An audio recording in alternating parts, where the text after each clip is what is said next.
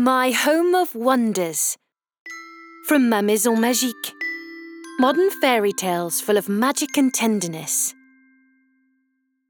You are about to listen to Patchupall, or The Secret in the Washing Machine, an original story by Marine André and narrated by Madeleine Leslay.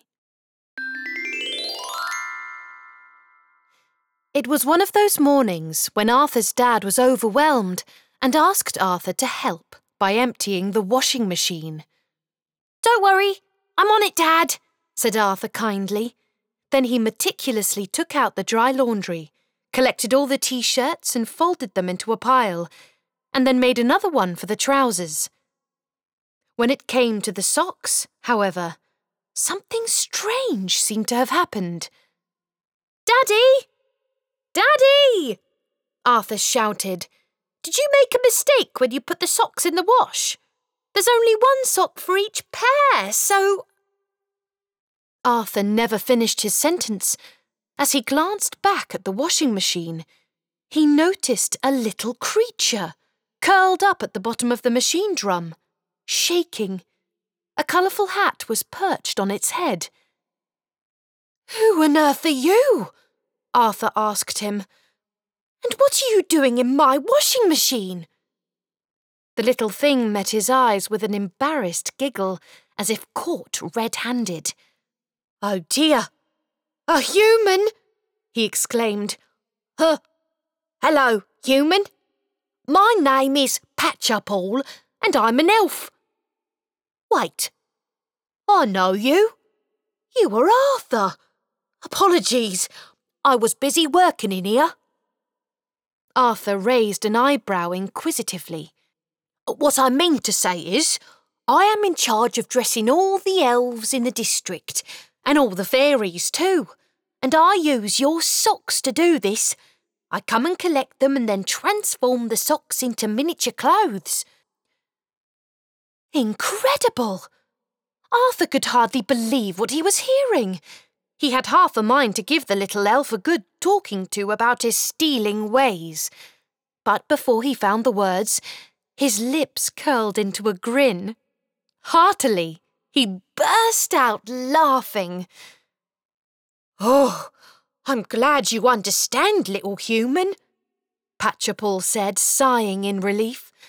You know, humans like you rarely notice little elves like me. Usually they just notice they're missing a sock and quickly forget all about it. Actually, you're the first one I've met. Arthur couldn't believe his luck to see a real elf right there in his washing machine.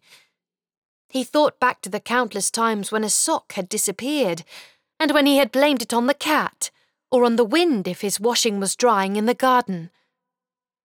Suddenly, a thought occurred to him.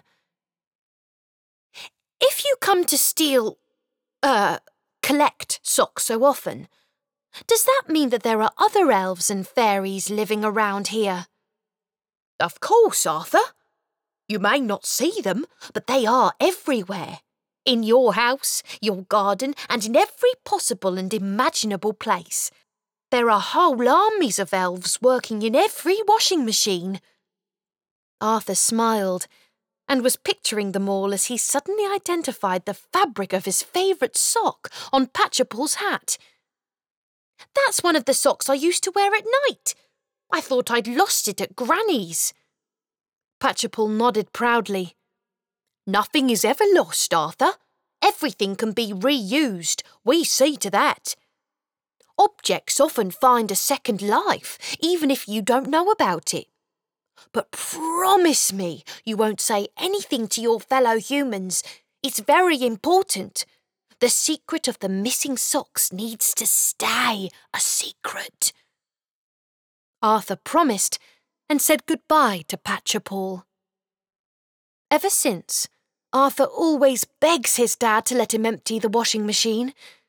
Every time he does, he secretly hopes he'll come across Patchupall or one of his fellow elves and whenever he can't find one of his socks, Arthur chuckles to himself. Perhaps it's now become Patchupall's new dungarees, or a beautiful fairy's new dress, he would think with a dreamy smile.